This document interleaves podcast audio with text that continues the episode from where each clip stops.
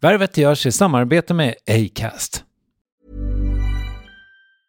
A lot can happen in three years, like a chatbot may be your new best friend. But what won't change? Needing health insurance. United Healthcare Tri Term Medical Plans, underwritten by Golden Rule Insurance Company, offer flexible, budget friendly coverage that lasts nearly three years in some states. Learn more at uh1.com. It's that time of the year.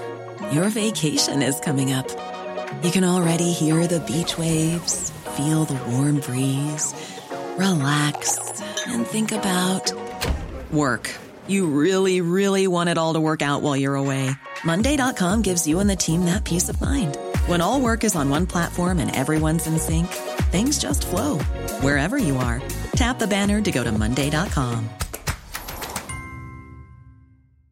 Mother's Day is around the corner. Find the perfect gift for the mom in your life with a stunning piece of jewelry from Blue Nile. From timeless pearls to dazzling gemstones, Blue Nile has something she'll adore. Need it fast? Most items can ship overnight. Plus, enjoy guaranteed free shipping and returns. Don't miss our special Mother's Day deals. Save big on the season's most beautiful trends. For a limited time, get up to 50% off by going to BlueNile.com. That's BlueNile.com. Värvet presenteras i samarbete med Nasonex, utomhusmöjliggöraren, som de inte kallar sig av någon märklig anledning. Men det är i alla fall Sveriges mest köpta antiinflammatoriska nässpray mot allergisk snuva. Och nu kommer ett litet test, så fram med papper och penna du som lyssnar, nu kör vi. Fråga 1. Vill du vara ute mer i naturen? Fråga 2. Sitter du framför en skärm lite för mycket?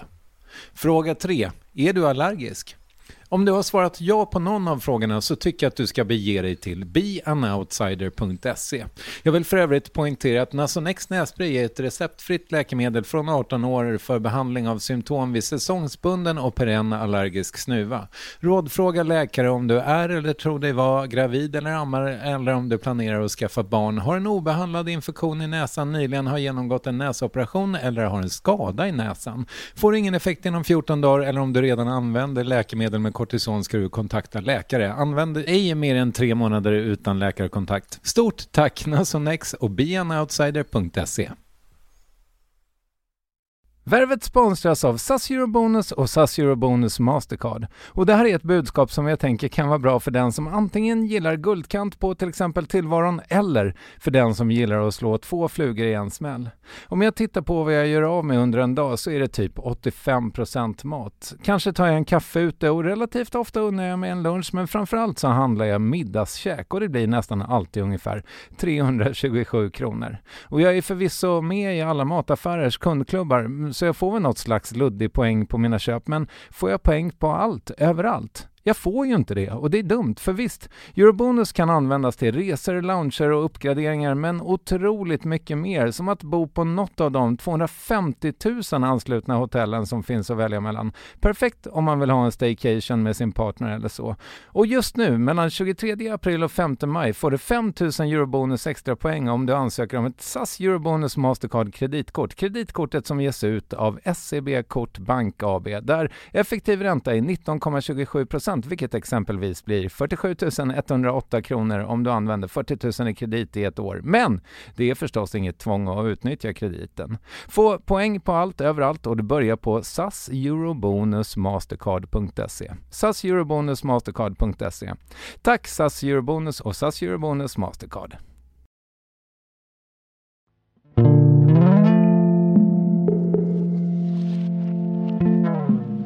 Ofta när folk frågar sig varför blev du skådespelare så säger folk att jag ville förändra världen. För mig var det, det är så pass enkelt att jag fick beröm för någonting för första gången i mitt liv. Alltså att jag var bra på något.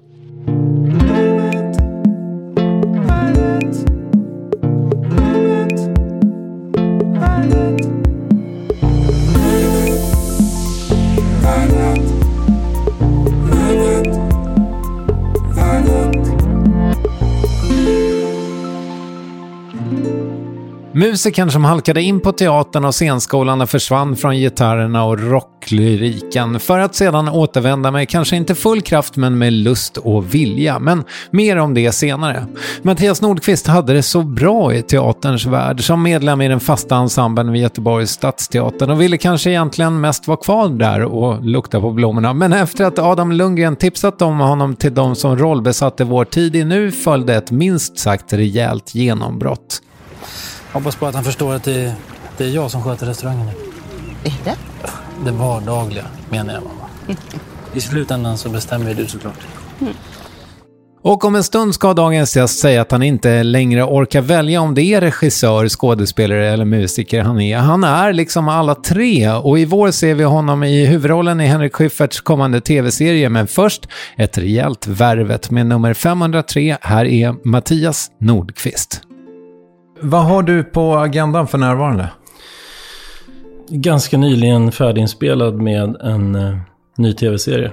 Aha. Um, där jag spelar huvudrollen. Som du inte får prata om givetvis, eller? Uh, jag har fått lite riktlinjer för hur jag får prata om det. Okej, okay. låt Men höra. Är, uh, den går under arbetstiteln i alla fall, Vi i Villa. Uh, Henrik Schyffert regisserar. Mm, vad spännande. Bland annat. Mm. Ja, så det har vi precis avslutat.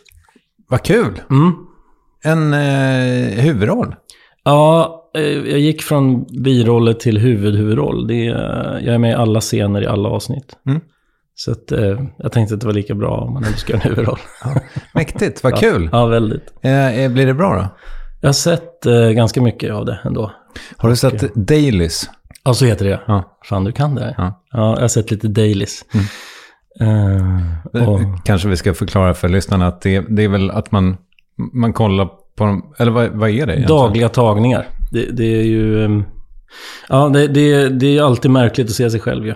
Men, men eh, jag har lärt mig det på något sätt. Mm. Hur jag ska se på mig själv i tv. Ja, men hur är det då? Alltså, är det, ser du bara grejer som du tycker är usla? Ja, det gör man ju. Ja. Det gör man ju. Men alltså jag har, jag har alltid hela mitt liv haft en eh, djupt och enormt självhat liksom. Så jag har fått träna på att sådär titta ur ett jobbperspektiv. Alltså sådär, det jag kände och det jag tänkte, är det det som går ut? Och i så fall inte och sådär. Jag kan inte titta och bedöma om det är bra eller dåligt eftersom jag tycker att jag är konstant värdelös liksom. Eh, Alltså, det, det, det här låter ju som självhat på en ny nivå lite. Ja. Ja, men jag tror att jag har förlikat mig med det här självhatet. När man var tonåring fattade man ju inte det. Man fattade inte vad det var. Man tyckte bara att man var fel och konstig och sådär. Sen när man blir äldre och, och eh, genomgår eh, mängder av terapisamtal och sådär, då kommer man till en punkt där man inser, ja det är det det. Jag gillar inte mig själv. Men så får man liksom börja öva på det. Om du då har varit hos terapeuten och legat på schäslongen, Ja. Har ni benat ut vad, vilka aspekter av dig själv det är du har svårast med? Ja, men jag tror att det är... Jag tror att det är framför allt känslan av att, eh, att jag vill... Att jag vill så gärna att alla ska älska mig. Mm. Jag tror att, jag tror att liksom det har varit min... Och det går ju inte. Det går ju liksom inte. Det, det har väl alla... Det har, väl liksom, det har man ju förstått. Men det behöver du inte hata dig själv för eftersom det då är allmänmänskligt. ja.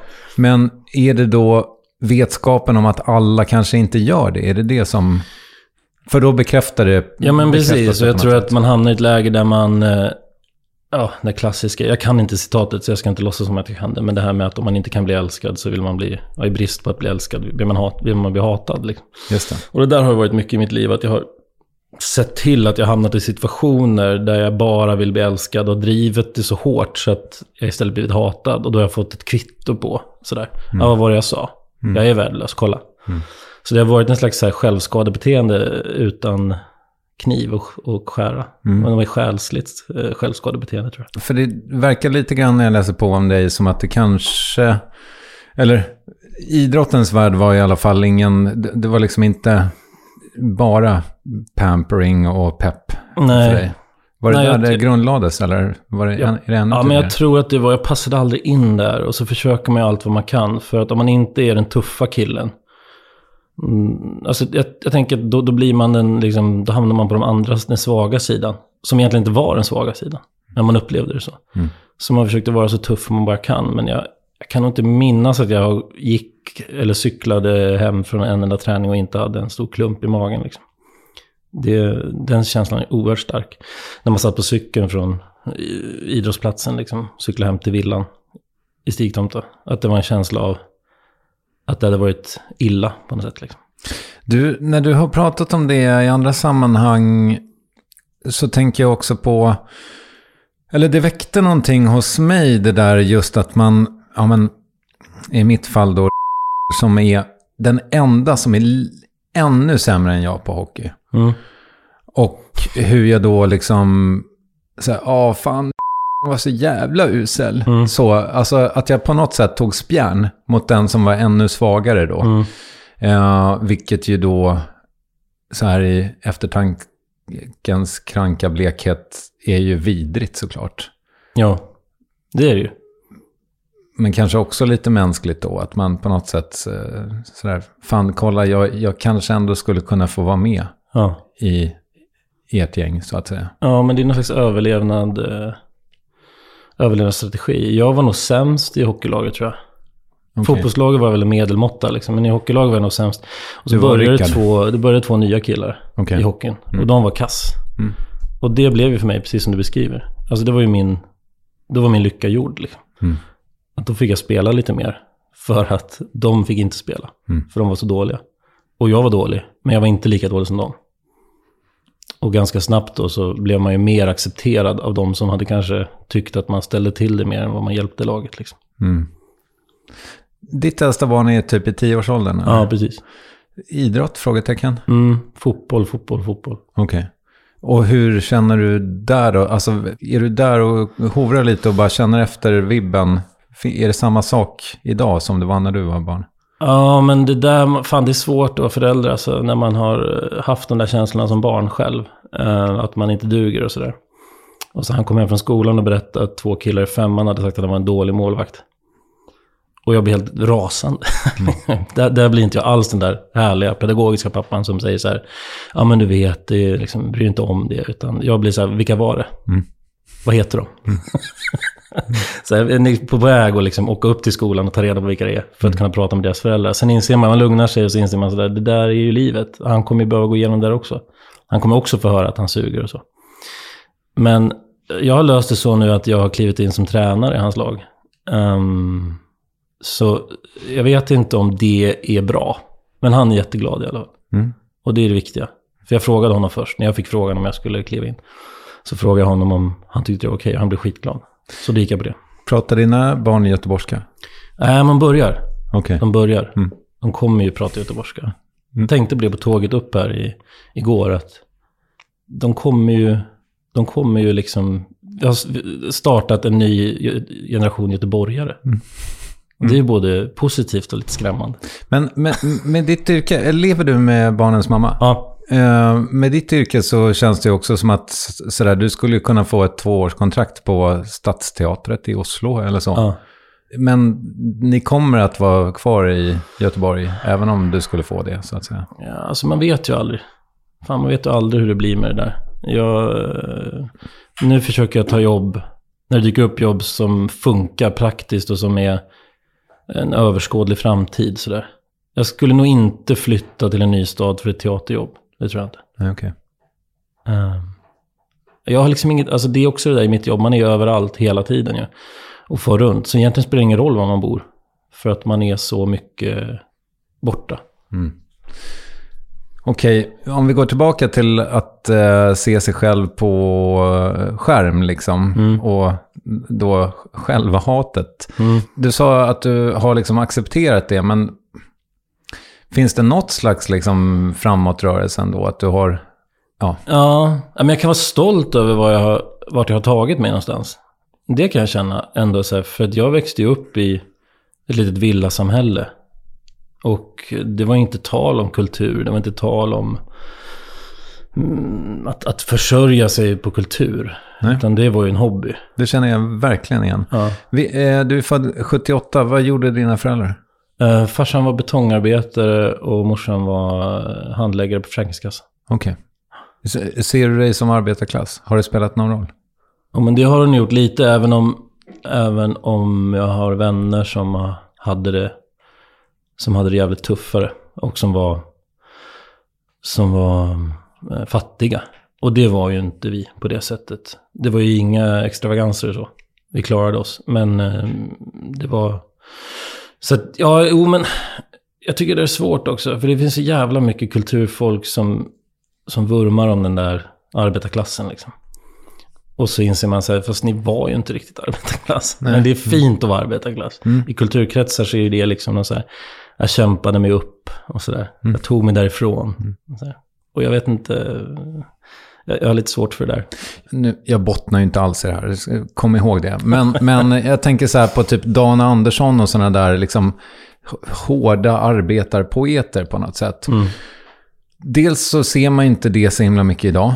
Eh, och sen så finns det ju också något slags problematik i det att när en kulturarbetare då från arbetarklassen så att säga breakar så känns det som att det aut- automatiskt finns ett inträde i medelklassen där. Alltså, eller då, klassresan blir liksom komplett på något sätt. Ja, men så är det ju. Och ja, jag vet inte vart jag vill med det här resonemanget riktigt. Nej, men det är ju, man, man inträder ju in i en klass som man inte kan någonting om egentligen. Alltså både alltså litteratur, konst, film. Jag tror att mina första år i den här branschen så ljög jag konstant. Eh, Att jag visste vilka alla de här namnen var. Liksom. Om man kom in på scenskolan så var det så här. Ja, men som Brecht sa. Eller som Stanislavski sa. Ja, visst, visst. Mm, Ja, men det är skit. Det var jävligt bra sagt. Jag hade ingen aning om vilka de där gubbarna var. Nej. Liksom. Men man spelar spelet. Man försöker liksom. Visste alla dina klasskompisar det du tror? Eller låtsades alla? Ja, men jag har nog låtsats hela mitt liv alltså. Försökt att vara lite mer än vad jag är. Så. Och sen så kommer man till en punkt där man inser så här, men det är helt okej Mattias. Du, det är helt okej att vara som du är. Du behöver inte liksom. Och det är ju härligt med åldern. Mm, det kommer ju med åldern. Eller för mig har det gjort det i alla fall. Då besvarade du sent om sidor lite den där frågan ifall det finns någon framåtrörelse i Ja. själv, självhatet. Eller att det mildras på något sätt. Då. Ja, men också att acceptera att det finns där. Men inte låta det vara sanningen bara. Ehm, att man inte göder det. Utan att det får vara... Ja, det är där. Det kommer alltid vara det förmodligen. Men det behöver inte definiera mig och det jag gör hela tiden. Liksom. Nej, och sen, ja men som sagt, om, om ditt största brott då är att eh, vilja vara älskad av alla, så och då är vi ganska många ändå som sitter på den bänken med dig. Så att säga. Precis. Ja, men det har man ju förstått också. Ehm, att man inte är ensam. Nu gick du händelserna i förväg lite här Ja. och, och pratade om Stigtomta. Jag är lite nyfiken på eh, hur det känns att vara den första från Stigtomta som besöker värvet. Nej, det känns ju fantastiskt. Tänk om jag inte är det nu. Tänk om det är någon, eller du har stenkoll. Nej, det vet jag inte. Någon som kanske är bott där i tre år. Nej, men eh, det känns ju fantastiskt. Det var ju... Det var ju inte... När jag tänker tillbaka på resan som jag har gjort så är ju den helt absurd egentligen. Med tanke på hur jag växte upp och sådär. Mm, Berätta. Nej, men att man växer upp i ett litet villasamhälle utanför en småstad. Och eh, det finns bara fotboll och skateboard och fritidsgård. Och eh, man, man, är inte, man har inte tillgång till de stora drömmarna. Så. För det, det uppmuntrades inte. Utan man skulle, man skulle inte tro att man var någon och man skulle inte förhäva sig. Och, så det var ganska mycket. Jag, tidigt väcktes ju min dröm om att bli rockstjärna. Och det var ju bara en utopi när man växte upp sådär. Hade du, för jag eh, konstaterade det tror jag innan vi började rulla här, att eh, jag kommer ju från Strängnäs och där hade vi i alla fall Strebers. Precis. Som ju hade lyckats. Ja. Och som levde på musiken snackades det om, typ. Mm. Eh, vad hade du? Du hade, hade du något motsvarande i krokarna? Du, Strebers var ju stora i Nyköping också. ja, för du var ju, det var väl punk för dig? Ja, det var också? punk. Mm. Det var ju, ja men i fem sex år där, från 13 och uppåt, så var det bara punk. Och spelade punk och eh, lyssnade bara på punk. Ehm, och det var ju, det var väl vägen ut för mig, tror jag, punken. Att där fanns det liksom så här, shit, jag behöver bara lära mig tre ackord. jag kan skriva om det jag är arg på. Och då var det ofta så här, ma- skolmaten och att sista bussen gick Men så tidigt. Liksom. Det, det har du eh, demos. Det finns om. demos. Ja. Eh, det finns demos. De kommer ju förhoppningsvis aldrig nå dagens ljus. Men eh, det finns demos som är jävligt roliga eh, att lyssna på. Vad var det för, berätta om ditt första band. Min första band hette Nästan aggressiv manlighet. Okej. O- oerhört avancerat. Ja. Ja, det är Och- bra namn. Vet inte var det kom ifrån heller. Sa ni namn bara eller? Ja. ja. Men sen fick vi byta namn för att folk trodde ju att vi var någon slags vit makt eh, VAM, namn. Ja, Okej, Alltså, ja, ja. det låg nära. ja. Det låg lite för nära. Och vi var ju punkare, så vi var ju så långt ifrån det där man kunde komma. Mm.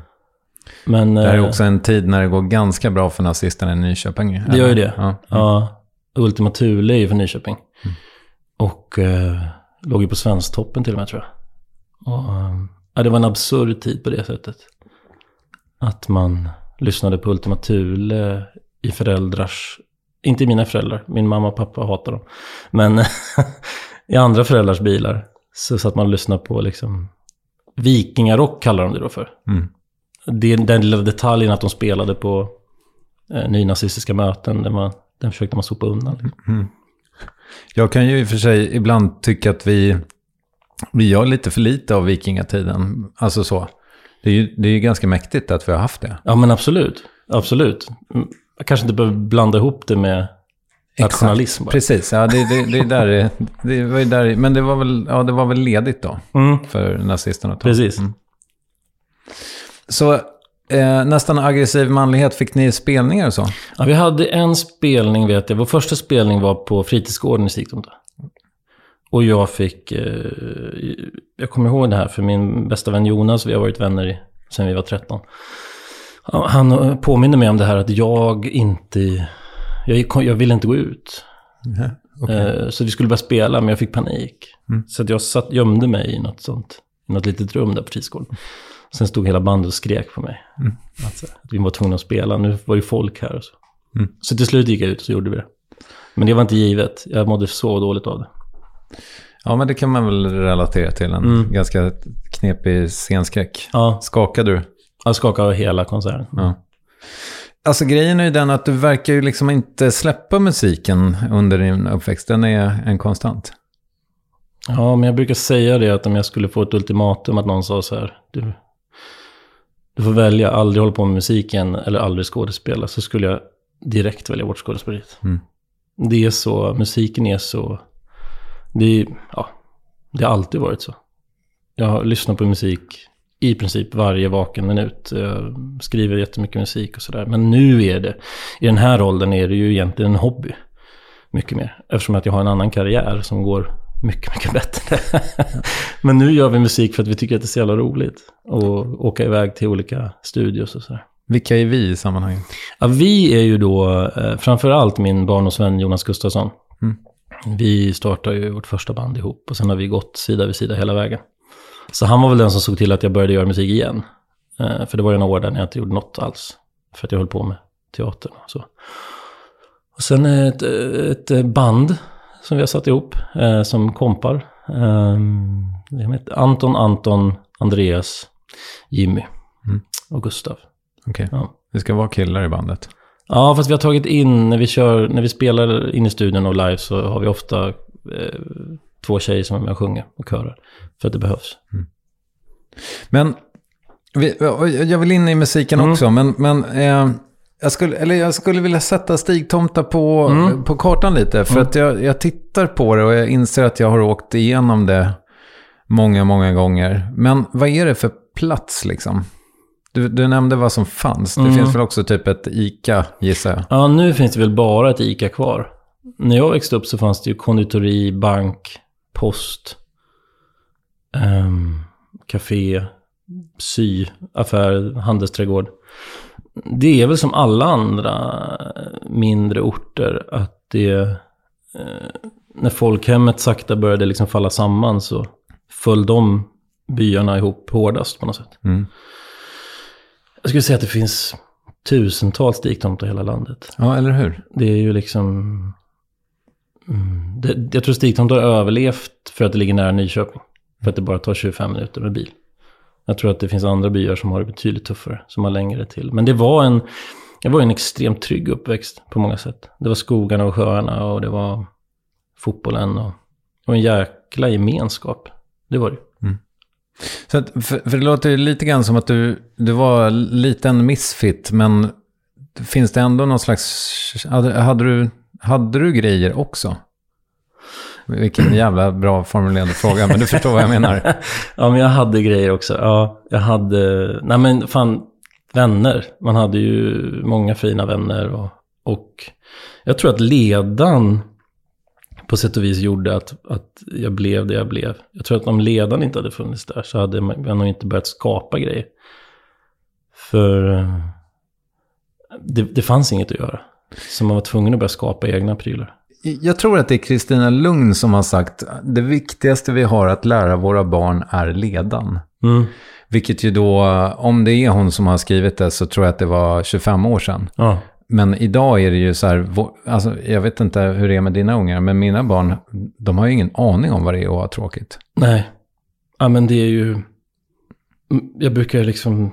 I min dåliga föräldrars sida då, som är ganska stor, många punkter.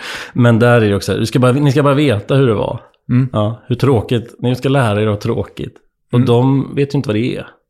För att det hela tiden är saker som händer. Ja, visst.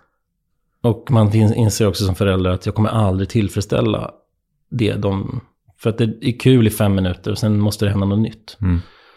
Och så försöker man vara den där pappan som ser till att det händer något nytt. Vi har ju, vi, jag och min tjej, eh, vi har ju olika barn då, men jag tänker mig ändå de som mina Mm. i någon mån. Och sen så är det sådär att man kan, eh, säga att vi är på semester i Frankrike. Och sen har de haft skärm hela förmiddagen. Och så säger man så här, nej men fan, nu får ni inte ha det längre. Mm. Och vi tar inte ansvar för vad ni hittar på. Och då, grejen är ju den att det tar otroligt lång tid för dem att hitta på någonting. Mm. Alltså så lång tid så att det hinner liksom, skärmtiden hinner, alltså det blir dags igen Mm. på något sätt. Mm. För jag tänker mig ändå att om man tvingar dem till leda, Ja. förr eller senare så hittar de väl på någonting. Ja. Men nej, de gör fan inte det. Nej, jag känner igen det där. Jag har ju tack och lov eh, fått en dotter som är helt galen och älskar att hitta på grejer. Så hon brukar få med sig storebrorsan efter ett tag. För han ligger ju raklång i, när man tar telefonen från honom så ligger han raklång i soffan och skriker Ja, i en halvtimme. Ja. Och sen drar hon igång något och så, ah, då lunkar han med, men sen är han helt inne i det också. ja men. Men det är tack vare henne. Mm. För hade hon också varit som honom, då hade det varit kört. Hur gammal är hon? Hon är fem. Ja, okej. Ja. Men du, ehm, jag tänker också, apropå det här med att det finns tusentals Stig-tomtar, så jag läser Fredrik Backman just nu, eh, den här sista Björnstad-boken. Liksom. Och jag tänker mig att hans, alltså liksom att hans gärning på något sätt är att han eh, lyfter småstaden. Att det är Mm. liksom verkligen en, en hyllning till och att han verkligen penetrerar byn eller småstaden. Sådär. B- Bör den eh, hyllas? Eller kan, det, kan vi låta de här stigtomtarna dö? Nej, det tycker jag inte. Gud vad hemskt. Nej, det ska de inte göra. Jag kan ju vara sjukt avundsjuk på mina här, barndomsvänner som flyttar hem. Och köper föräldrahuset eller ett hus bredvid. Eller, och verkar må jävligt bra i det. Mm. Jag kan ju bli, jag kan bli avundsjuk på människor som klarar ledan. Alltså. Jag kan komma hem på somrarna och sitta i någons trädgård och grilla. Och känna någonstans att så här skulle jag vilja vara också. Jag skulle också vilja vara en person som bara hade det gött så. Men jag inser ju också vid närmare eftertanke att jag skulle förmodligen bli galen.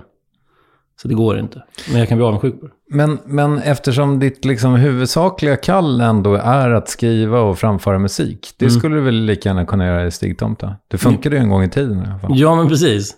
Nej, men jag har väl någon slags, eh, när någon dröm om att jag ska bli så pass etablerad så att jag kan bosätta mig var jag vill.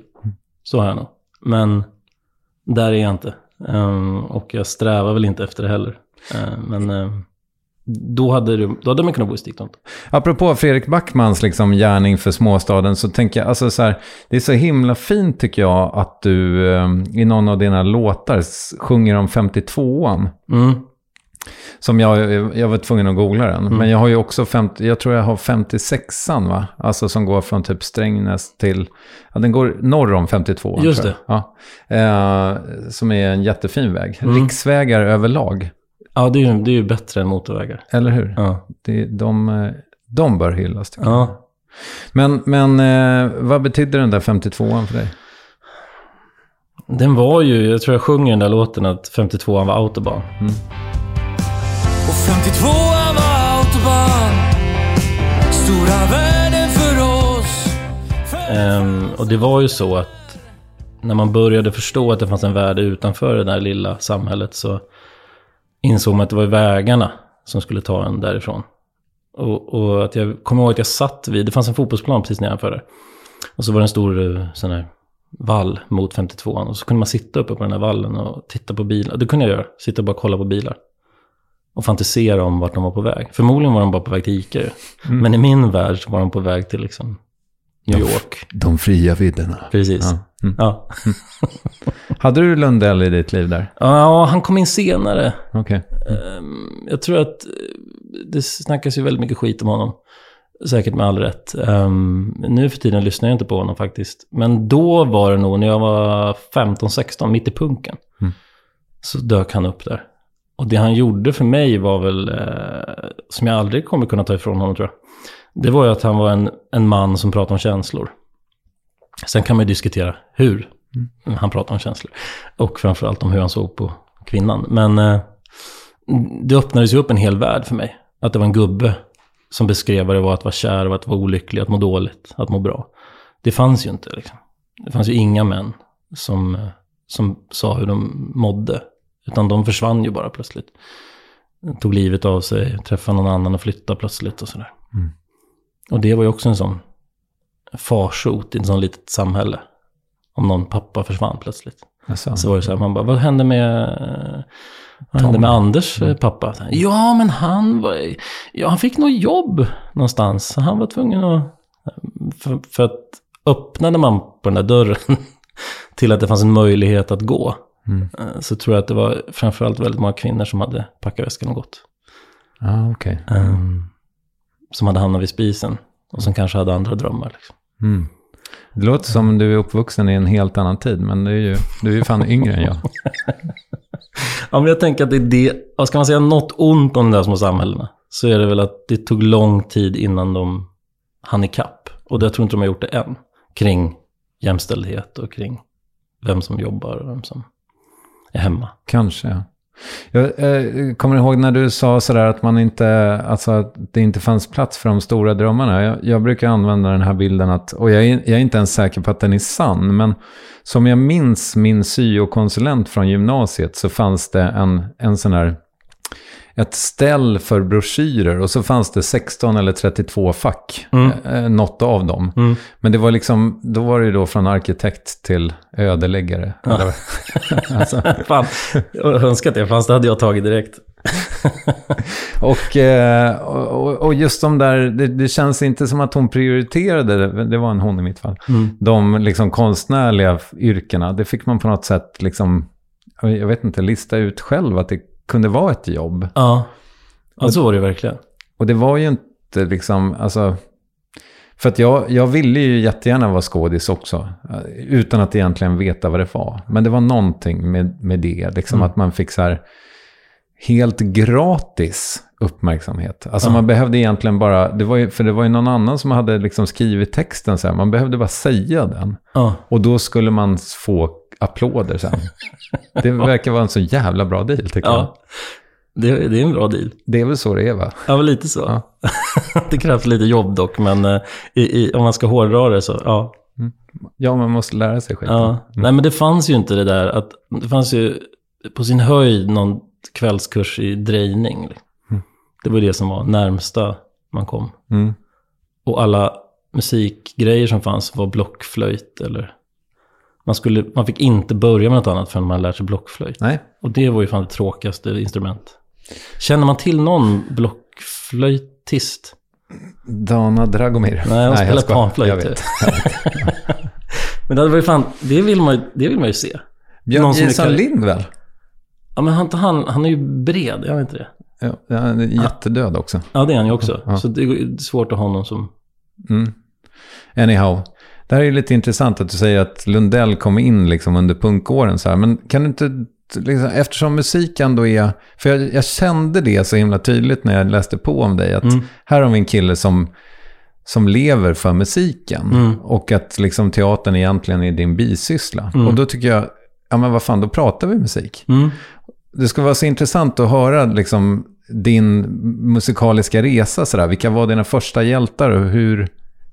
För, för jag, i, i, när jag lyssnar på dig så kan jag ju känna så här, ja men någonstans kom Leonard Cohen in. Mm. Men jag vet inte när. Nej. Nej, men man har gjort den resan tror jag. Jag tror att eh, med Lundell så blev det ju en, en, möjlighet att utveckla texter. Eh, Men sen kom ju andra hjältar in. Ehm, Och det handlar nog inte så mycket om, det handlade jättemycket om att, de, att, att alla de här gubbarna skrev om att ta sig någonstans. Mm. Och det var lika när jag upptäckte Springsteen. Så var det samma sak där, att det var så här, just det. Eh, Man visste ju inte att de inte hade tagit sig så långt någonstans. Utan de flesta bor kvar där de växte upp. Liksom, och så. Men det var ändå en bild av att det, stora livet och att man var ung så man förstod inte att det de skrev om inte hade hänt. Man trodde att allt hade hänt som de skrev om. Tills man blev äldre och fattade, nej det, var, det, det är historier. Så. Men Springsteen var väl ganska tidigt och är fortfarande en stor sådär. Det är ju skittråkigt ju. Ja. Ja, manlig eh, sångare som gillar Springsteen. Men eh, det är så. Det är så det är. ja. Hur var det med Imperiet då och Thåström? Ja men Thåström var ju, det upptäckte jag ju via Ebba Grön. Mm. Eftersom punken var, och det är väl också en sån person som, som har följt med hela vägen. Han har varit med sedan Ebba Grön när jag var 11-12. Så honom lyssnar jag fortfarande väldigt mycket på. Mm. Och då upptäckte jag ju sen Imperiet och ja, det han hade gjort senare. Jag var liksom, i och med att man är, är född på 70-talet så var ju inte jag med i när det hände. Utan jag, jag fick lyssna i kapp. Liksom. Men så det är väl där man har rört sig. Kring de där gubbarna liksom. Och Dylan och sådär. Och sen har man med åren börjat hitta massa fantastiska kvinnliga artister som man hämtar ännu mer inspiration från nu. Så som. Ja men Janis Joplin, Johnny Mitchell. Ehm, just nu så är det ju Annika Norlin, men säkert eh, som jag tycker är Sveriges främsta textförfattare. Som jag hämtar jättemycket inspiration från nu. Jag, har, eh, jag tyckte också att det var eh, elegant att jag hittade en eh, Bo Kaspers referens som också säger eh, i, i en av dina låtar. Ja. Du vet vilken jag menar? Ja, jag vet. Mm. Eh, Säg den. Och gud, Bo Kaspers sjunger alltså Vi kommer, vi kommer, aldrig att... alltid, vi kommer alltid att leva, vi kommer aldrig att dö. Ja, och det. jag sjunger, vi kommer aldrig att leva, vi kommer alltid att dö. Ja. Vi kommer aldrig att leva Vi kommer alltid att dö Jag får lite gås. Kolla, jag fick det på riktigt. Fan vad starkt. Ja. Eh, men det är också mm, fint tycker jag för att eh, det, apropå Thåström då, så ligger du inte helt långt ifrån honom vokalistiskt. Nej, jag har hört det. Eh, ja, men det förstår jag att du har. Mm. Men sen tänker jag också att det känns så tydligt att oavsett vad jag sätter ner, för nu har jag ju liksom, nu har jag komprimerat, jag har inte lyssnat på dig i åratal, Nej. utan jag gjorde det inför det här, förlåt. Såklart. Men oavsett var i din katalog jag sätter ner eh, foten så, eh, så låter du, du har hit- hittat din röst. Mm.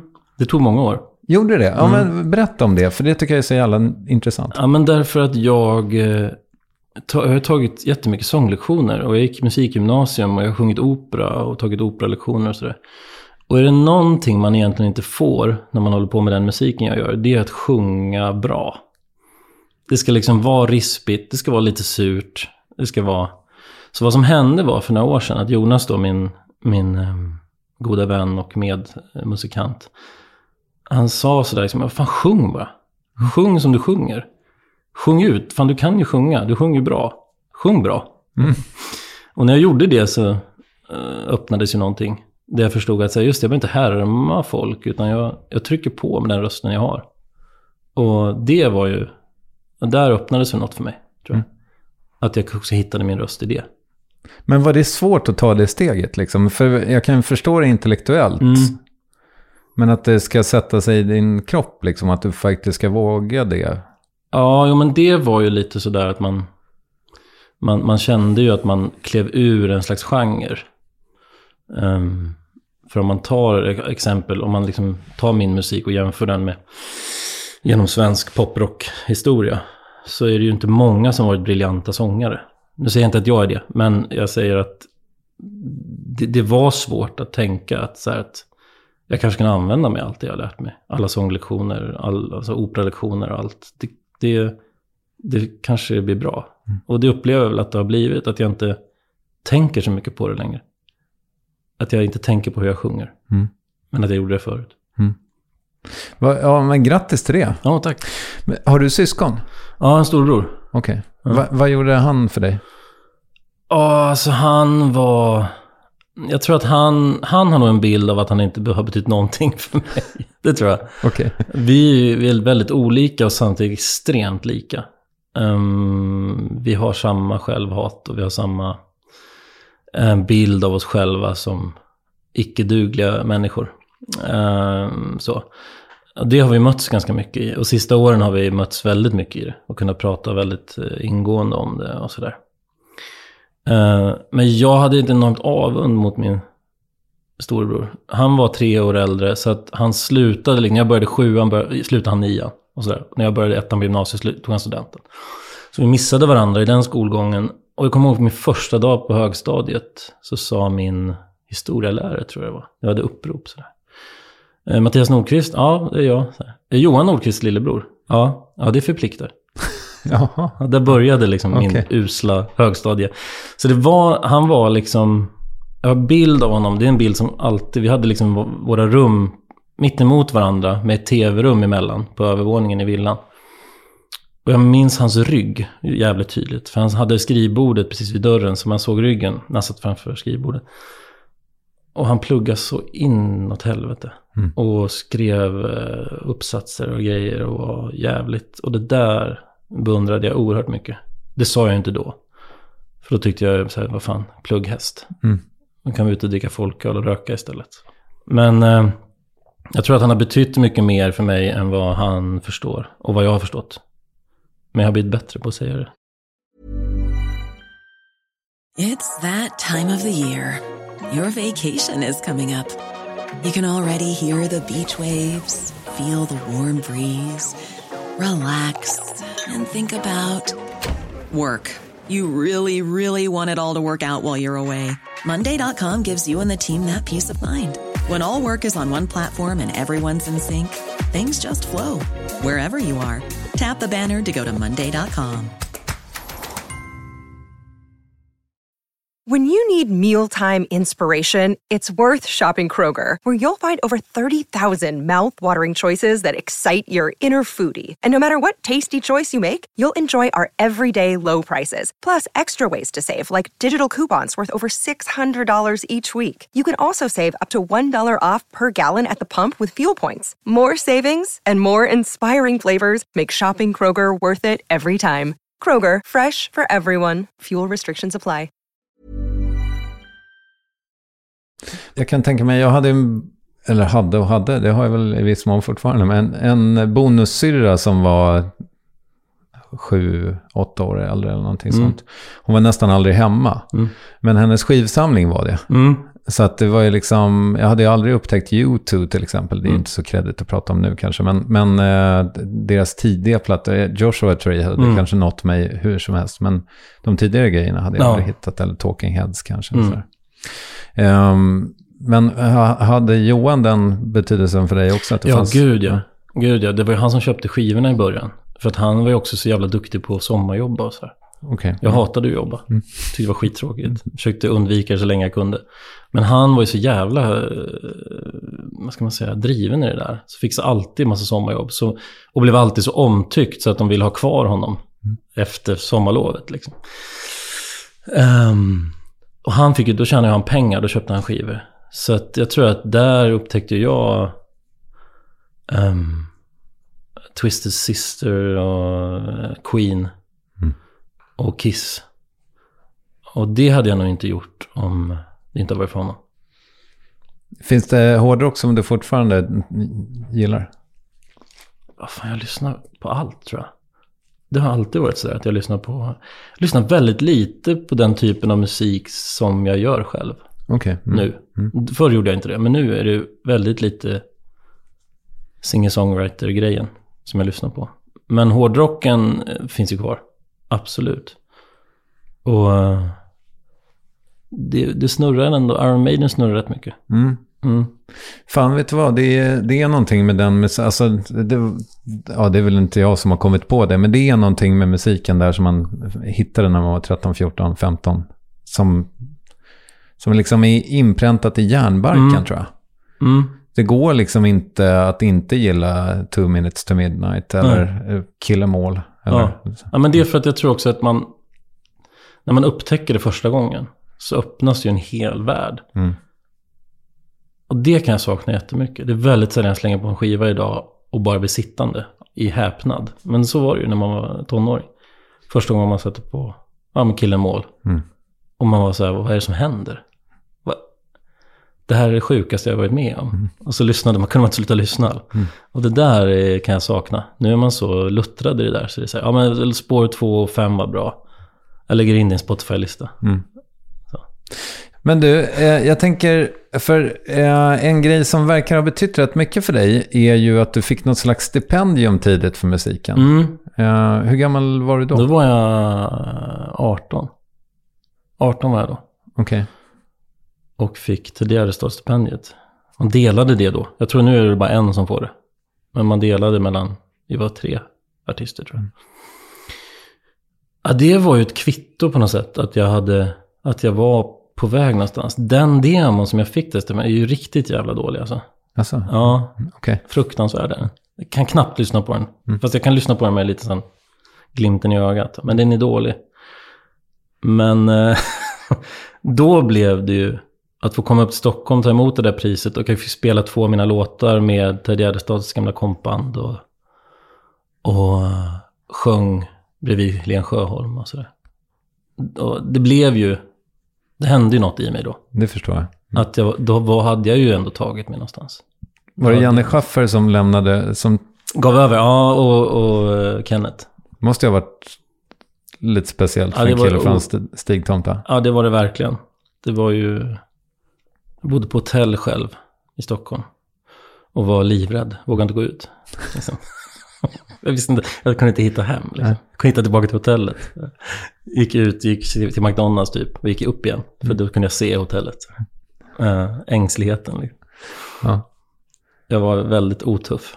Men det är ju lite spännande med dig att du, det var, det var så, du var så övertygad om musiken, men på något sätt så bara halkar du in på teatern. Och jag vet att det liksom är, ja men verkligen på ett bananskal va? Mm. Att du bara, Ja, det var det verkligen. att du i princip inte visste riktigt vad det var du Ja. tackade ja till. Men Så. berätta om det sammanhanget.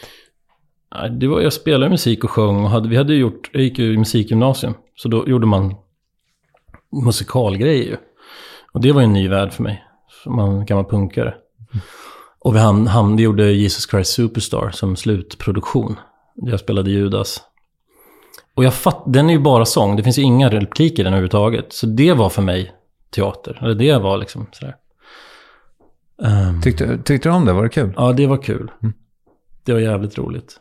Jag tror inte det var särskilt bra. För att vi var ju inte skitduktiga liksom. Men, men det var kul.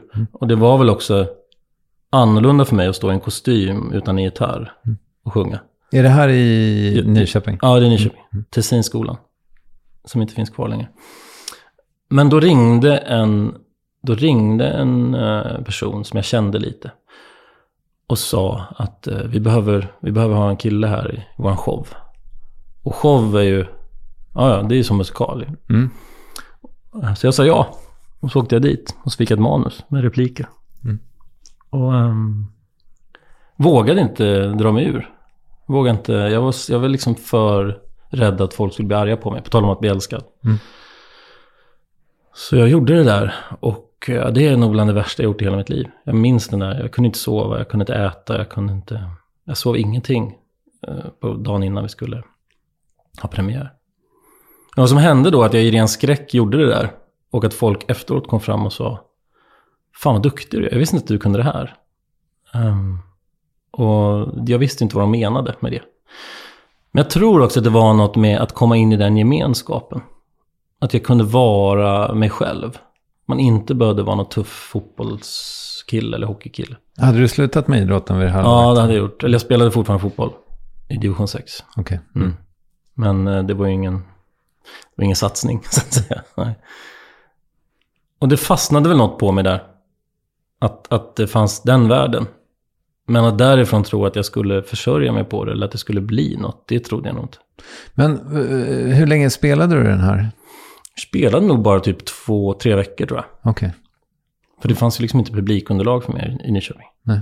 Va, Vad var det för show? Alltså det var alltså en show med sketcher. Alltså, det var sketcher och varvat med musikallåtar. För det här var Nyköpings musikal och operettsällskap. Okej. Som en ideell förening i Nyköping. Ehm, och så det var, jag skulle, göra, jag skulle vara rolig. Jag skulle spela någon sketch där. Och folk skrattade. Varpå jag kom av mig såklart. För att man blir ju livrädd när det kommer ett skratt. Och bara, var, det, var det åt mig ni skrattade? Så att, eh, men det föddes något där tror jag.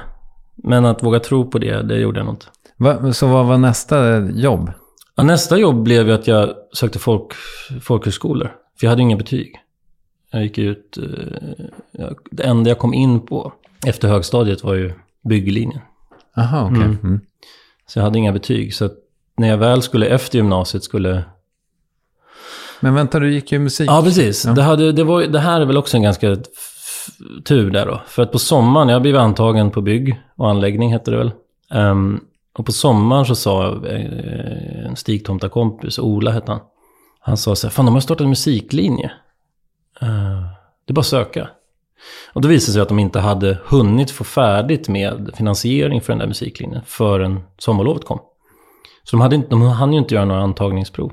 Så man behövde bara söka och så kom man in. Perfekt. Så då bytte jag från bygg och anläggning till musikgymnasium. Mm. Hade, du- eh, hur hade det blivit på bygg och anläggning? Det hade blivit jävligt dåligt tror jag. Okej. Ja. Jag vill minnas att el-tele-killarna, för det här var ju bara killar som Mm. gick det. Det var hårda jävlar. Mm. Men bygg, det var liksom, de, det var som, de hade liksom som ett storkukslugn. ja, men det kan nog stämma. Ja. Så att det- kanske hade kunnat bli okej. Mm. Jag har jävligt lite storkukslugn så att jag hade kanske gått åt helvete ändå. Ja, ja. Eller så hade du fått det. Jag hade kanske fått det av de andra byggkillarna. Ja. Ja. Ja, Ja. ja. men så var det. Och så, så efter gymnasiet där, eller efter det, så, så var jag tvungen att söka folkhögskolor. För att jag fick för mig att jag skulle bli sportjournalist. Mhm. Mm. Okej. Så jag sökte sådana förberedande journalistutbildningar och kom in på en. Och i den här vevan så sa min mamma till mig, och sa så här, men ska du inte söka några teaterlinjer också? Och jag tänkte, nej absolut inte, det ska jag inte göra. Men så gjorde jag det ändå. Och en kväll blev jag uppringd då av läraren på Forsa folkhögskola utanför Hudiksvall. Annette Wilhelmsson. Hon ringde mig, för då hade de ju inte tillräckligt många som hade tackat ja. Och framförallt inte så många killar. Och efter en timmes samtal där så hade jag tackat ja till den här platsen. Mm. Och var på väg till Hudiksvall för att studera teater. Ehm, och det var ju vidrigt. Liksom. Hade du varit så långt norrut? Jo, jag hade varit vid riksgränsen en gång. Oj, Mm. ja det är ju jättelångt Jättelångt norrut. norrut. Åkt skidor. Ja. Ja, okej. Mm. Men eh, nej. Och där, hände, där blev väl någon slags vändning för mig i mitt liv. Att jag förstod att det fanns den här världen och att folk tyckte att jag var bra på det. Så, eh, var det där, alltså att då få kliva ut ur Sörmland så att säga Mm. och, och in i en annan värld. Mm. Var det så där att det, det var då livet började för dig? Så var det. Mm. Jättemycket. Det var verkligen... Man flyttar så långt hemifrån. Och man måste klara sig själv och på ett helt annat sätt än... Alltså när jag flyttade hemifrån Nyköping så kunde ju mamma ändå komma och hjälpa mig. Mm. Det kunde hon ju inte. Tvätta lakan? Ja, fylla kylen och sådär. För man inte visste hur man gick och handla. Och jag hade jobbat i krogsvängen där och min mamma var nog jävligt orolig för mig. Så att eh, jag tror att hon ville nog också att jag skulle komma så långt bort som möjligt. Okej. Jag tror att det var Ja. Eh, Var, var det så, alltså den här folkhögskolan, jag känner inte till den, men, men jobbade ni, alltså var ni ute och spelade och... Mm. Vi gjorde ju små föreställningar som åkte runt och spelade på förskolor och sånt. Skolor. Ja. Och så gjorde vi en slutproduktion där folk fick komma till skolan, till aulan där och spelade upp. Eh, och det var tror jag första gången min brorsa såg mig. Då spelade jag en, en roll, jag spelade en huvudroll i den slutproduktionen som Kasper Hauser hette. Kasper Hauser var en, har ju funnits på riktigt, eh, tror jag. Och var inlåst i en källare och, och sådär. Och då spelade jag den här Kasper Hauser som blev utsatt för vuxenvärldens eh, vidrigheter. Men min brorsa gick ut, kommer jag ihåg. För han var så jävla arg på att folk var så taskiga mot mig. Så det blev liksom, för honom blev det som att de var taskiga mot Mattias. Han kunde inte hantera det alls. Så efteråt var han så jävla arg alltså. Jag klarar inte det. Fy fan alltså, jag blir så jävla förbannad. Han ville ringa till de andra elevernas föräldrar. Exakt. Skälla ut dem. Exakt. Ja, ja. så det var fint. Det var ett jävligt bra betyg. Det får man att, säga. att föreställningen ändå levererade så pass mycket att han inte kunde sitta kvar. Och vid det här laget då antar jag att du har liksom packat in dina, eller din gitarr och Mm. tagit med upp dit. Men den, blir, den samlar mer och mer damm eller? Ja, så blir det ju. Mm. Det blir faktiskt så att jag säljer alla grejer också. Jag säljer alla musikgrejer. Mm. Framförallt när jag kom in på scenskolan sen i Malmö. Då var det ju tack och adjö. Eh, Och jag vet inte varför jag gjorde det. Ehm, kanske var det något slags sår av att det inte lyckades. Så då skulle jag inte ha med det att göra överhuvudtaget. Jag tror att det är nog det, är nog det som hände. Mm. Om jag gör en analys av det. Ja. ja, men det låter väl eh, på något sätt rimligt. Också kanske att man ja, men gör lite clean slate, tänker jag. Mm. Att det är så här, okej, det var det kapitlet. Ja, men lite så det. gick, det gick piss. Ja, Nu kör vi med något annat. ja. Så var det nog. Och sen hade du väl också kanske fått, eh, för det låter i alla fall så när jag, ja, återigen då när jag gör research, att det liksom, att du relativt tidigt förstod att du var ganska bra på att vara där uppe på scenen liksom. Men jag tror att det var... När folk, när man, ofta när folk frågar sig varför blev du skådespelare så säger folk att jag ville förändra världen. Eller jag ville klä ut mig. Jag ville upptäcka andra världar. Eh, sådär. För mig var det, det är så pass enkelt att jag fick beröm för någonting för första gången i mitt liv. Alltså jag var bra på något. Jag tyckte väl inte, alltså jag kunde inte bedöma det själv. Men att folk som jag inte kände kom fram och sa Gud, vad fan vad bra du är. Det är klart att det sätter sig någonstans. Framförallt om man inte har fått höra det. Jag menar, nu pratar jag inte om föräldrar som säger vad bra att du fick en fyra på matteprovet. Liksom. För det ingår i föräldraskapet. eh, att ljuga också. om hur begåvad ens barn är. Men eh, utanför det så var det väl eh, första gången som jag... Att människor oberoende av varandra och som jag inte har en relation till sa att jag var bra. Det är så jävla svårt med skådespel ju. Ja, Att veta det. Ja. Alltså, är det det fortfarande nu när du har jobbat i typ 15 år? Ja, men gud, ja men det är det ju. Men det var det vi var inne på i början här med självhatet där. Att det är ju, har man som jag, man ifrån att man suger konstant, så, så går det ganska bra ändå. Att spela och vara på tv och vara på scenen. För då förväntar man sig inget annat än att bli sågad. Så det är en slags eh, försvar där. Att, eh, om, någon, om det kommer en recension som skriver, gud vad dålig Mattias Nordqvist är. Så kan jag bara säga, ja jag vet. Och du minns ju alla dina sågningar. Och Ja, det är de- det enda man minns ju. Mm. Jag har ju fått mycket finare, många fler fina recensioner än dåliga. Men de dåliga sitter ju kvar. Berätta om den där som sitter djupast. Ja, den, den djupaste är nog att det stod Mattias Nordqvist skriker stora hål i luften. Mm. Vad betyder det? Det betyder ju då att jag hade rätt. För jag sa till regissören, när vi repeterade, så sa jag så här. Det känns som att jag bara står och skriker här. Det känns inget bra alls. Det känns som att jag bara så vrålar i tre och en halv timme. Nej, nej. Det, han ska vara där. Det är jättebra. Och så gick det två veckor och så sa jag, det känns inget bra det här med att jag står och skriker bara. Nej men, lita på mig nu Mattias. Här. Och sen kom recensionen, den första som kom också. Och så här, Mattias Nordqvist skriker stora hål i luften. Ja. Och det är också det att, att man, kommer, man känner så här, jag sa ju det. Mm. Och då sätter det sig. För att man också inte stod på sig.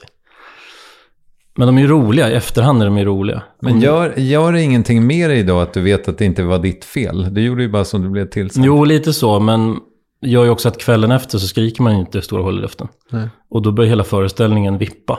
För att man har ju bestämt att jag ska skrika stora hål i luften.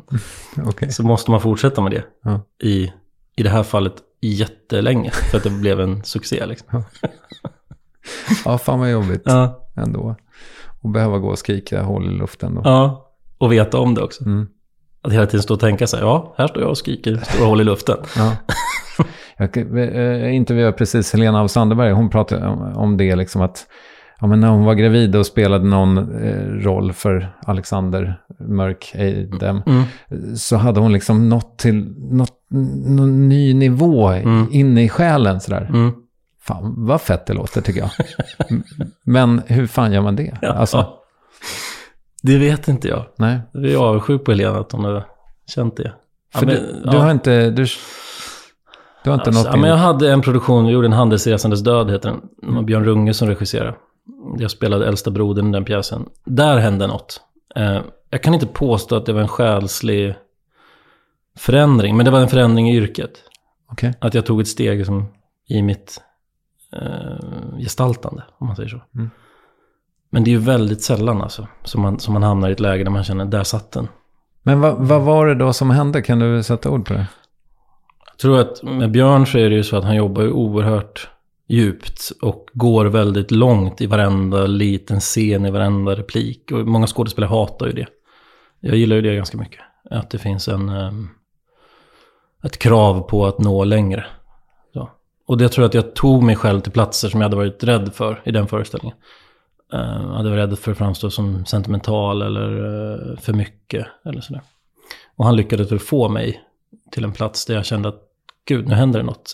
Jag, jag kan det här också. Mm. Eh, men det är nog en, en av de få gånger. Och det var väl tack vare den, det samarbetet och den rollen som du sen hamnade i Vår tid är nu. Så var det. Och där tyckte jag det var så intressant, jag hörde dig prata om det någon annanstans så jag ska inte be dig upprepa det, men, men eh, du pratade om din metod där, Mm. att, att liksom, ja men när du närmar dig en roll, att det börjar i din kropp. Mm. Eh, kan du prata om det i generella termer så? Ja, alltså, ofta så, vissa skådespelare pratar om att de har en metod och jag har aldrig fattat vad min metod är. Ehm, så. Men, men ehm, det har väl med tiden utvecklats att jag har förstått att det jag gör är fysiskt. Jag jobbar med kroppen. Alltså jag jobbar, utvecklar karaktärens fysiska handlingar. Alltså fysiska gångstil, tonfall, eh, tics och sådär. Går du hem, går du här, vankar du runt hemma Ja. då och haltar och bara, Ja. nej det, det här blev för mycket. Ja, men eller? så. Ja, Okej. det låter ju extremt märkligt och dumt, men det gör jag. Har du någon spegel där, där du kan, Ja, men ibland eh, går man till spegeln. För att man tror att man har hittat en känsla och så måste man se hur det ser ut. Framförallt om man jobbar med film och tv. Och så ser man sig själv och bara, gud, det ser ut som att jag är skitnödig. Då får vi tänka om, göra det på ett annat sätt. Liksom, för jag ska vara kär. Ja. så då får man göra om det. Men, ja, men det är mycket fysiskt. Det är, vår tid nu var ju extremt med Gustav där i vår tid nu. Så jobbar jag ut honom väldigt noggrant fysiskt. Mm. Och ehm, ja, jag, jag är väldigt lite i huvudet. Väldigt lite teoretiskt eh, med en roll. är det här saker som du lärde dig på scenskolan? Ja, men mycket är väl det. Malmöskolan var ju, är väl fortfarande också känd för att vara väldigt fysisk. Man jobbar oerhört mycket kropp med kroppen eh, kontra scenen. Liksom. Vad, vad man tar med sig i en karaktär och hur karaktären går och står och sådär. Så jag tror att jag fattade inte det då när jag gick på skolan. Och inte åren efter skolan heller. Men nu har jag förstått att det var väl där det grundlades Okej. på något sätt. Om du inte förstod att du lärde dig saker när du gick där, Mm. alltså hur var den tiden då? Det var, den var fantastisk och vidrig, skulle jag säga. Man sammanfattar det. Eh, Det är ju inget roligt att jobba med sig själv 24 timmar om dygnet i fyra år. På det sättet. Att varje morgon, varje morgon ha morgonträning 8 och 10. Där man ska hålla på med sin kropp Okej. och lära känna den. Hur talar jag? Hur går jag? Hur står jag? Nödvändigt såklart för att bli en bättre skådespelare men nej, jag hade svårt för det där också. Jag hade svårt för när det kom till lite flummigare grejer. Där kickade hockeykillen in tror jag. Mm. Då sjukanmälde jag mig ofta. Jaha. Du är från Stigtomta. Ja. Håller inte på med det här. Håller inte på med det här. Och det var ju bara rädslor för att framstå som en tönt. Mm. Men, ehm, ja. Och i tvåan på scenskolan så var jag på väg att hoppa av. Så då hade vi samtal med lärare och sådär. Eller pedagoger hette det väl. Varför vill du hoppa av? Nej, jag kände att jag, det blev för mycket. Det blev för mycket att lära sig och en självmedvetenhet som jag inte alls tyckte om. Eh, Och en självupptagenhet blir det ju. Det är ju inte en slump att vi skådespelare är extremt självupptagna. För det är det vi jobbar med. Vi jobbar med oss själva. Mm. Som, och lånar ut oss själva. Så då, och då kände jag att jag nådde en, ett ställe där jag klarar inte det här. Jag klarar inte av att ha en lampa på mig själv. Varje dag, hela tiden. Men eh, jag blev kvar. Liksom Malmö runt 2005, du är väl i 25-årsåldern. Mm. Hur var det? Jag älskade Malmö. Jag, jag, min plan var att bli kvar där. Jag sökte egentligen inga andra jobb än i Malmö. Eh, efter skolan. Okej. Man sö- jo, det gör man. Man skickar ju mejl. Hej, jag går ut Stenskolan. Och då gör man ju till liksom alla teatrar.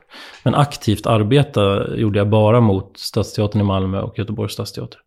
För det var antingen Göteborg eller Malmö jag ville vara i. Så att, nej, jag älskar Malmö. Jag var nere nu för...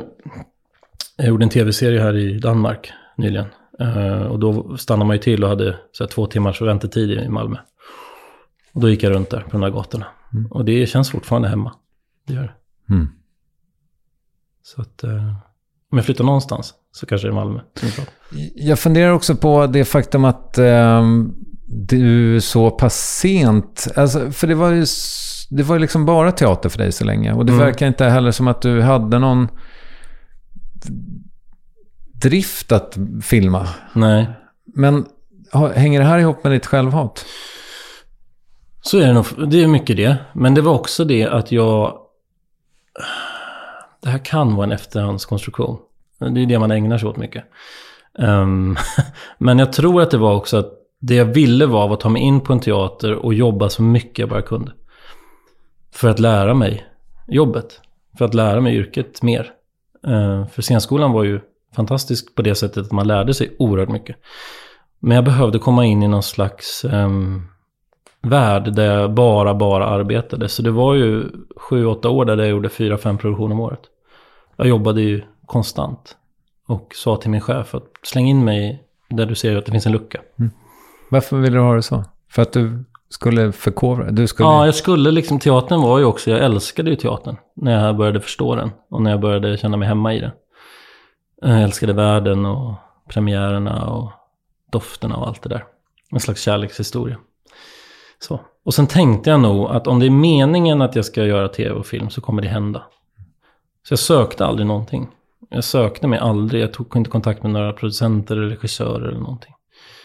Utan... eh, Inga self-tapes eller Nej, provfilmningar? aldrig. Mm. Tackade nej till en hel del provfilmningar också. Jag gick inte på, för jag tyckte det var för jobbigt att provfilma. Tycker du det fortfarande? Ja, gud, det är vidrigt. Alltså, Ja, jag är så lycklig när det ringer regissör och säger jag vill gärna att du gör den här rollen. Så måste jag provfilma? Nej, du får den om du vill ha den. Mm. Det är ju en lycka. mm, det förstår jag. Nej, jag klarar inte provfilmningar. Man är aldrig så dålig som när man provfilmar. Fick du provfilmen för Schyffert? Mm, det fick jag göra. Hur gick det? Det gick bra ju. Ja, jag fick rollen. Ja, Ja. Men hur var det då? Ja, men det var jättefint. Det var jättefint. Ehm, Henrik eh, vet eh, liksom hur han ska göra för att få fram det han behöver. Och det är ju en regissörs uppgift. Men jag tror, eh, nu får han ursäkta mig om jag säger det, men jag tror kanske att han inte har den bilden av sig själv som regissör. Att han inte, ja. ehm, att han inte kanske ser det så. Men som skådespelare och jobbat med många regissörer så är han, eh, har en jävla blick alltså för yrket, eh, alltså skådespeleri. På ett sätt som jag kanske för människor inte tror att han har. Eller som han kanske inte tror att han har. Eller han har gott självförtroende, han tror nog det. Både och tror jag. Mm. Jag tror att det är fragilt och starkt. Mm. Men eh, det, det var i alla fall en jä, jävligt härlig provfilmning faktiskt. För att den var också eh, ganska avslappnad och... Och att man får med åren lära sig tänka att de har ju faktiskt ringt mig. De vill att jag ska komma hit. Det får man träna på. Och tänka att det är inte så att någon så här, vem är du? Ja, men jag tänkte jag skulle provfilma lite. Så här, "Ah, Okej. Utan de har ju faktiskt ringt och bett mig komma. Ja, det och det får man mata sig med när man går in i de där lysrörsupplysta rummen. Liksom. Men du eh, älskar det inte, helt enkelt? Nej, usch, nej. Jag önskar att man kan komma till en punkt där man inte behöver provfilma. Ja, nu, nu nämnde vi förvisso vår tid nu, men Mm. jag, jag tänker mig, liksom, är det aspekter av den rollen som du är trött på att prata om? Mm. Ja, det förstår jag. Mm. Så som... Alltså, det är svårt det där. För att jag är oerhört tacksam för att jag fick den här rollen. Oerhört tacksam för att jag var med i det projektet. Att få vara med i en sån otrolig satsning på svensk, svensk tv. Och att den blev en sån enorm succé. Sen blir man ju klar med saker. Och det var jag tidigt med det där. Redan innan vi gjorde säsong tre var jag färdig. Men jag var, inte, jag var inte med lika mycket i säsong tre som säsong två. Och det handlade om att jag sa det att här, ni får gärna skriva ner min gubbe. Så han är inte med lika mycket. Och säsong fyra som de gjorde sen, då tackade jag helt nej. Jag är nog väldigt sådär att jag blir färdig med saker. Och när, det, när jag känner det så är det klart. Men det här är så intressant för att det det är liksom det största jävla sammanhanget som har funnits till dags dato att vara med i, i svensk tv. Och du kan inte bara hålla käften och göra jobbet utan du måste hålla på och känna att du är färdig med det. Det är så kommersiellt jävla självmord. Om jag hade varit din agent så hade jag varit så arg på dig. Det kanske han är. Jag tror inte det. Men ja, jag och folk blir arga på mig. Det var någon kille som skrev till mig att jag skulle hålla käft. På Instagram. Han skrev så här, eller så håller du bara käften och är glad att folk gillar det. Ja. Eh, och då skrev jag så här bara, men jag får väl tycka vad jag vill. Liksom. Och då, han är, jag tror att han är så ljudkille, så han jobbar ju i branschen också. Jag ska inte nämna hans namn. Okej. Men, ehm, och så skrev han att eh, jag ska sprida ordet i branschen om hur du är. Oj. Ja, så, Ja, så jag gör det. det. Det är helt okej. Ja. Jag tror kanske inte att så många tror på de orden. Ja. Men folk blir arga när man pissar på saker som de älskar. Så är det ju. Mm. Och, eh, men samtidigt så måste man ju gå till sig själv. Som sagt var, jag är oerhört tacksam för det där. Det öppnade alla dörrar för mig. Jag kommer alltid ha en enorm kärlek till det gänget och till den serien och så. Men det var väldigt tydligt att jag var färdig. Men vad betyder det? Alltså vad betyder det att du var färdig med den? Jag tror att det var en känsla av... Jag vill inte bli Gustav Levander med hela svenska folket. Okej. Mm. Jag, vill inte, jag, jag har gjort så mycket annat och jag vill göra så mycket annat. Så det var också en känsla av att jag måste lita på den känslan. Och jag tror att det handlar om att jag är helt... Det här låter också som att jag koketterar har jag förstått. Eller folk har sagt det till mig att jag gör när jag säger det här. Men jag har varit så ointresserad av min karriär. Jag tänker hela tiden att jag vill vara med i roliga, spännande sammanhang. Men om folk vet vem jag är eller inte, det bryr jag mig inte om. Det är inte intressant för mig. Det är inte därför jag gör det här.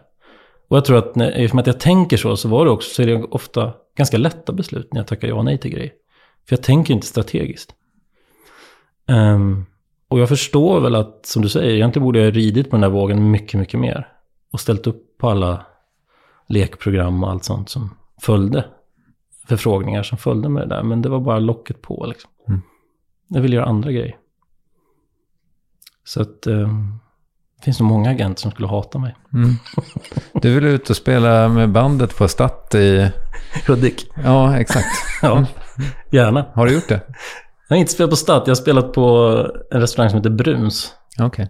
i Hudiksvall, som inte finns kvar, det är bostadsrätter nu. Där spelar vi. Vi ska in på det där med bostadsrätter snart. Oj. Ja, jag har ett sammanhang för det.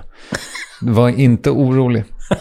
Nej, men eh, även om du hade gjort små inhopp och sådär så ger ju det här eh, första gången som du gör ett riktigt liksom, stort tv-projekt Mm. med Vår tid nu.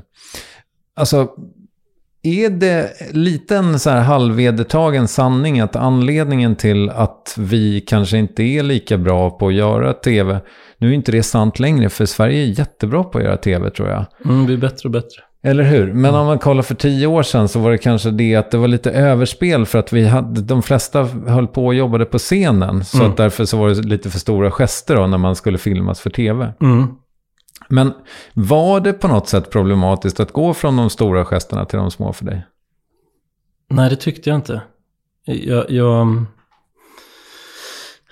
så medveten om att det är två helt olika världar.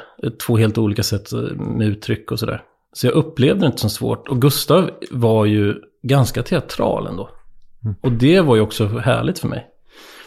Också att det hade med att det var epok. Att det var en tid när folk var på ett annat sätt än vad vi är idag. Så det gick bra att vara svulstig och, och stor i vissa scener och sådär. Så jag tror att eh, för mig, för mig, jag upplevde det inte som svårt. Det var mer ibland att någon regissör kunde säga så här, du pratar jättehögt nu, du behöver inte prata så här högt. Liksom, Det kunde hända. Mm. Men eh, uttrycksmässigt så visste jag ju att nu gäller det att hålla ihop lite mer än vad jag gör på stora scen. Du har gjort en långfilm också. Ja, jag har gjort, jag var med i The Wife, men det kan jag inte säga att jag var eh, med i. Nej, men du har gjort något nu väl? Som vi inte har sett ännu. Eller? Har jag gjort det? Ja, jag, det, jag kan ha missuppfattat, men jag såg någonting på Instagram tror jag. Ja, ja, just det. Jag är med i eh, Jimmy Olssons eh, långfilm. Okej. Eh, fiktiv granskning. Det är helt rätt. När Ja, kommer den? Det vet jag inte riktigt. Han håller på med den. Right. Jag, är, jag är färdig i alla fall. Mm. Men han håller på med den. Den borde vara klar. Um, älskar honom och det han gör. Så att jag var jätteglad när jag fick frågan att vara med där. Så det är helt rätt. Vad skönt att du har koll på mig. Mm. När jag inte har det. Men eh, har du något teatergig nu? Mm, ja. Eh, börjar repetera eh, om några veckor bara. På Göteborgs stadsteater. En Du är pjäs. tillbaka? Ja, Mm. det är jag tillbaka. Ett halvår i alla fall. Så det ska bli skitkul. Jag har inte stått på scen på tre år.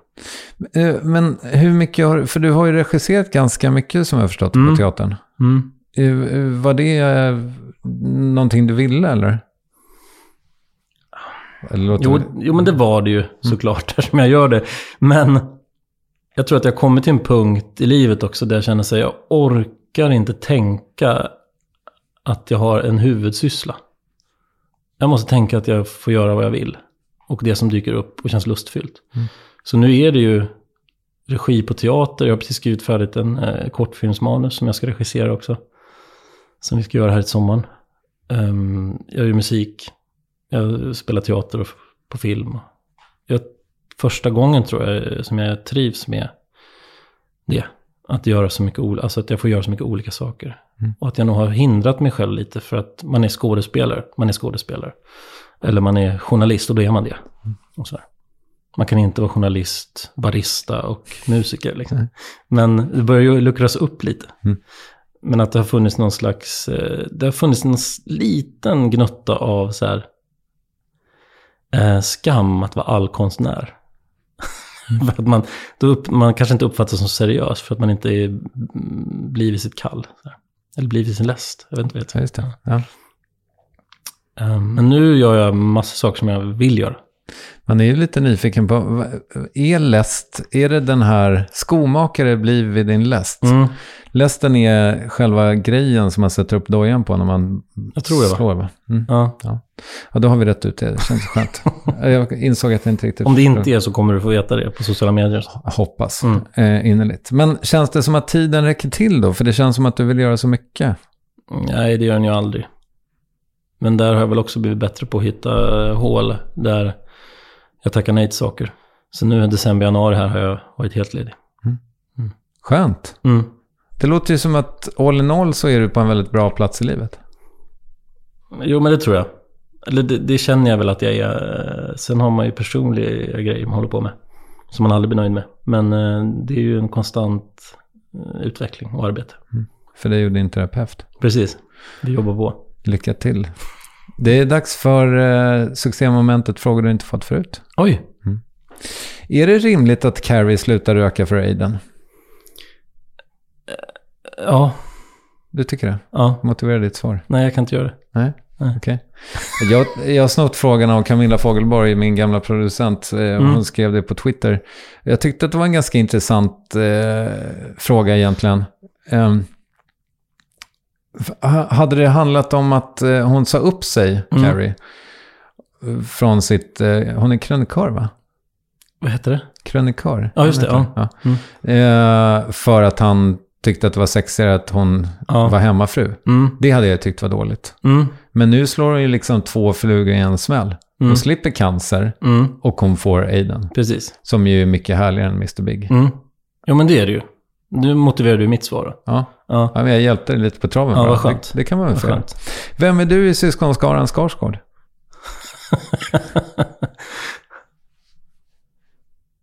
Stellan tänkte jag säga, men han är ju inte syskon. Nej, det är Han är ju pappan. Eh, Men då skulle jag kanske säga att jag är närmast Gustav då.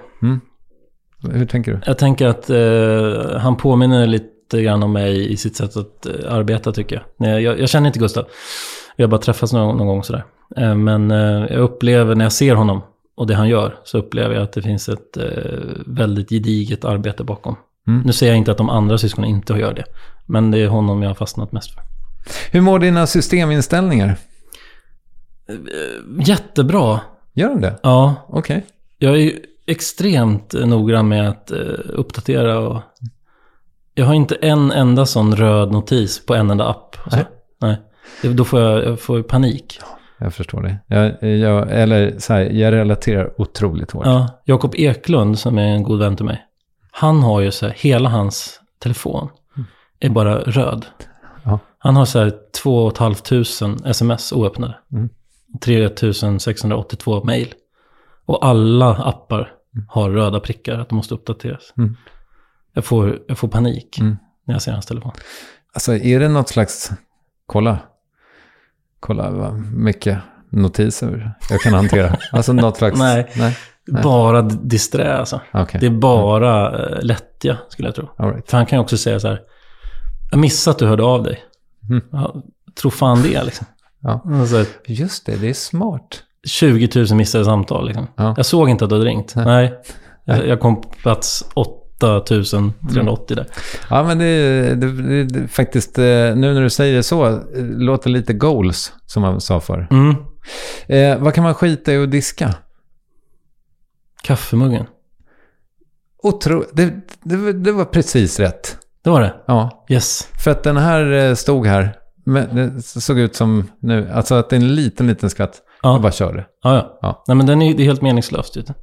Jo, nu kommer bostadsrättsfrågan här Mm. då. Eh, Den här jävla silon som Nyköping håller på med och har mitt i stan. Mm.